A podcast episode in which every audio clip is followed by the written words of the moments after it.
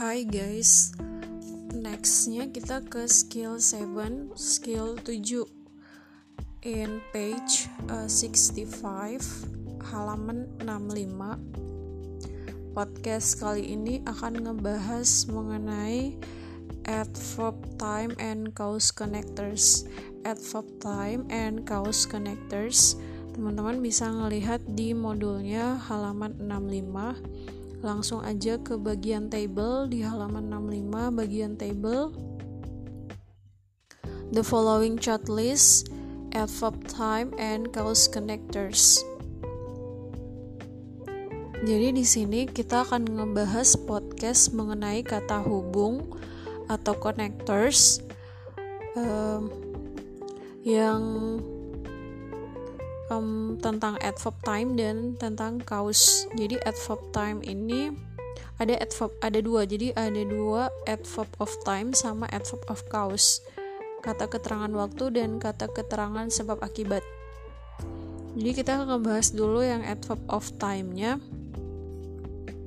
Nah, adverb of time-nya tuh ada ada banyak uh, jenisnya atau contohnya. Misalnya ada connectors jadi ada kata hubung yang berkaitan dengan waktu.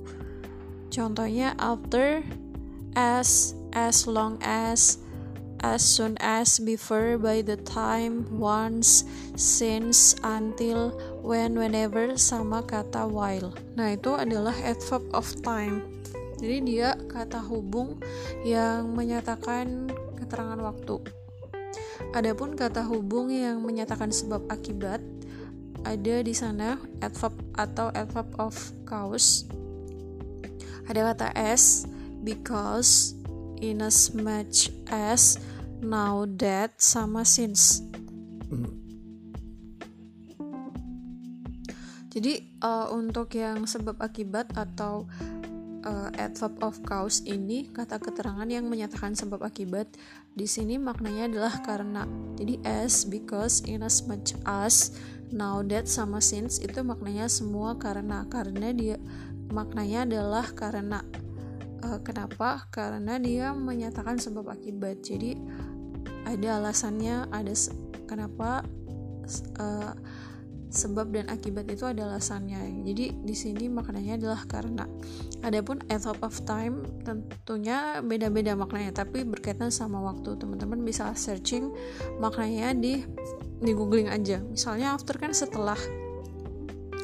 Nah ada kata as as long as as soon as nah teman-teman bisa searching uh, pengertiannya di Cambridge Dictionary di kamus Cambridge atau di kamus Oxford intinya uh, yang perlu teman-teman pahami adalah makna dari adverb of time dan adverb of cause atau teman-teman deteksi dari contoh kata hubungnya Nah, setelah teman-teman teman-teman udah tahu bentuk dari adverb of time dan adverb of cause, dia contohnya apa aja.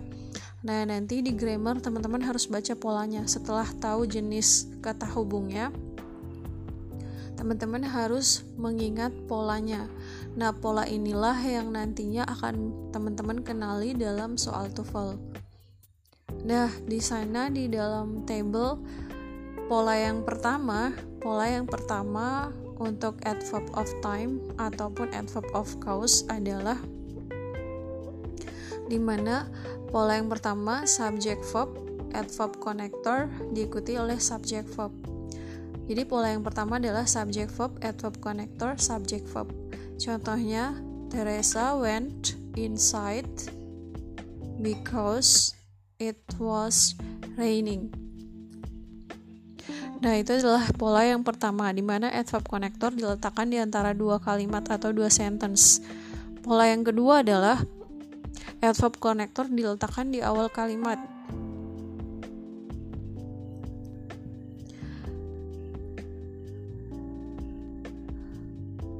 Diletakkan di awal kalimat, adverb connector diletakkan di awal kalimat. adverb connector diletakkan di awal kalimat diikuti oleh subject verb, koma, kemudian diikuti lagi oleh subject dan verb. Jadi kalau adverb connectornya diletakkan di awal kalimat, komanya akan diletakkan setelah sentence yang pertama. Jadi adverb connector, subject verb, koma, subject verb. Dan jangan lupa ada komanya. Adapun di pola yang pertama tadi nggak ada komanya. Nah langsung aja nih kita ke exercise 7 And number one, nomor satu jawabannya tuh correct atau benar? Jawabannya correct atau benar? Berarti teman-teman perhatikan polanya. Deteksi dulu konektornya di bagian mana. Apakah dia menggunakan pola yang pertama atau pola yang kedua? Jadi reminder aja atau diingat.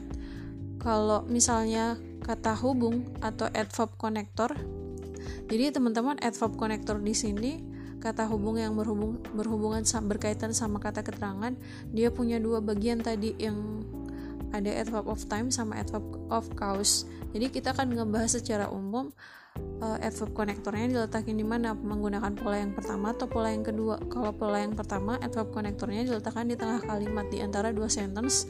Kalau pola yang kedua adverb konektornya diletakkan di awal kalimat. Ketika diletakkan di awal kalimat dia harus diikuti oleh subject verb dan koma. Subject verb koma baru subject verb lagi. So itu yang akan kita deteksi di nomor satu exercise 7 exercise 7 nomor 1 jawabannya benar atau correct. Di mana uh, teman-teman lihat ada kata since. Nah since adalah adverb connector dan diletakkan di awal kalimat. So dia pakai pola yang kedua. Berarti dia harus diikuti oleh subject verb, koma subject verb. Nah, teman-teman analisa di mana letak subject verbnya. Subjeknya setelah kata since ada the bank, the bank adalah subject, closes adalah verbnya kemudian ada koma. Kemudian diikuti oleh subject the deposits. Dan verbnya berupa need. So nggak ada masalah udah bener. Setelah kata the bank sebagai subjek subjek yang tunggal closesnya menggunakan verb 1 ditambah s jadi udah benar kemudian yang kedua uh, setelah koma ada the deposits sebagai subjek. Subjeknya di sini jamak kemudian ada need sebagai verbnya conjunction subject verb, koma subject verb, grammarnya udah benar. So, nomor satu jawabannya correct atau benar. Nah, nomor dua jawabannya incorrect atau salah. Nomor dua jawabannya incorrect atau salah. Nah, yang man, di bagian mana yang salah? Lihat uh, pola dari uh, adverb konektornya diletakkan di mana? Di awal, di tengah atau di awal. Nah, ternyata di sini adverb konektornya berupa before yang diletakkan di tengah kalimat. Karena dia diletak, diletakkan di tengah kalimat so dia menggunakan pola yang pertama. Berarti polanya adalah subject verb adverb connector subject verb nah subjeknya di sini adalah kata the backgrounds. Verbnya adalah are investigated adalah verbnya kemudian ada kata before sebagai adverb connector subjeknya kita lihat oh ternyata di sana nggak ada subjek langsung diikuti oleh verb are admitted adalah verbnya dan subjeknya dihilang subjeknya hilang. So di sini incorrect atau jawabannya salah nomor 2 karena sub missing subject. Harusnya ada kata subjek setelah kata before. Jadi harus lengkap subject verb adverb connector subject verb namun karena missing subject so jawabannya incorrect atau salah Nah, teman-teman silahkan mengerjakan nomor 3 sampai dengan nomor 10 sebagai latihan. Nantinya teman-teman akan uh, melihat answer key yang dikirim uh, atau desain di grup TOEFL teman-teman. Thank you.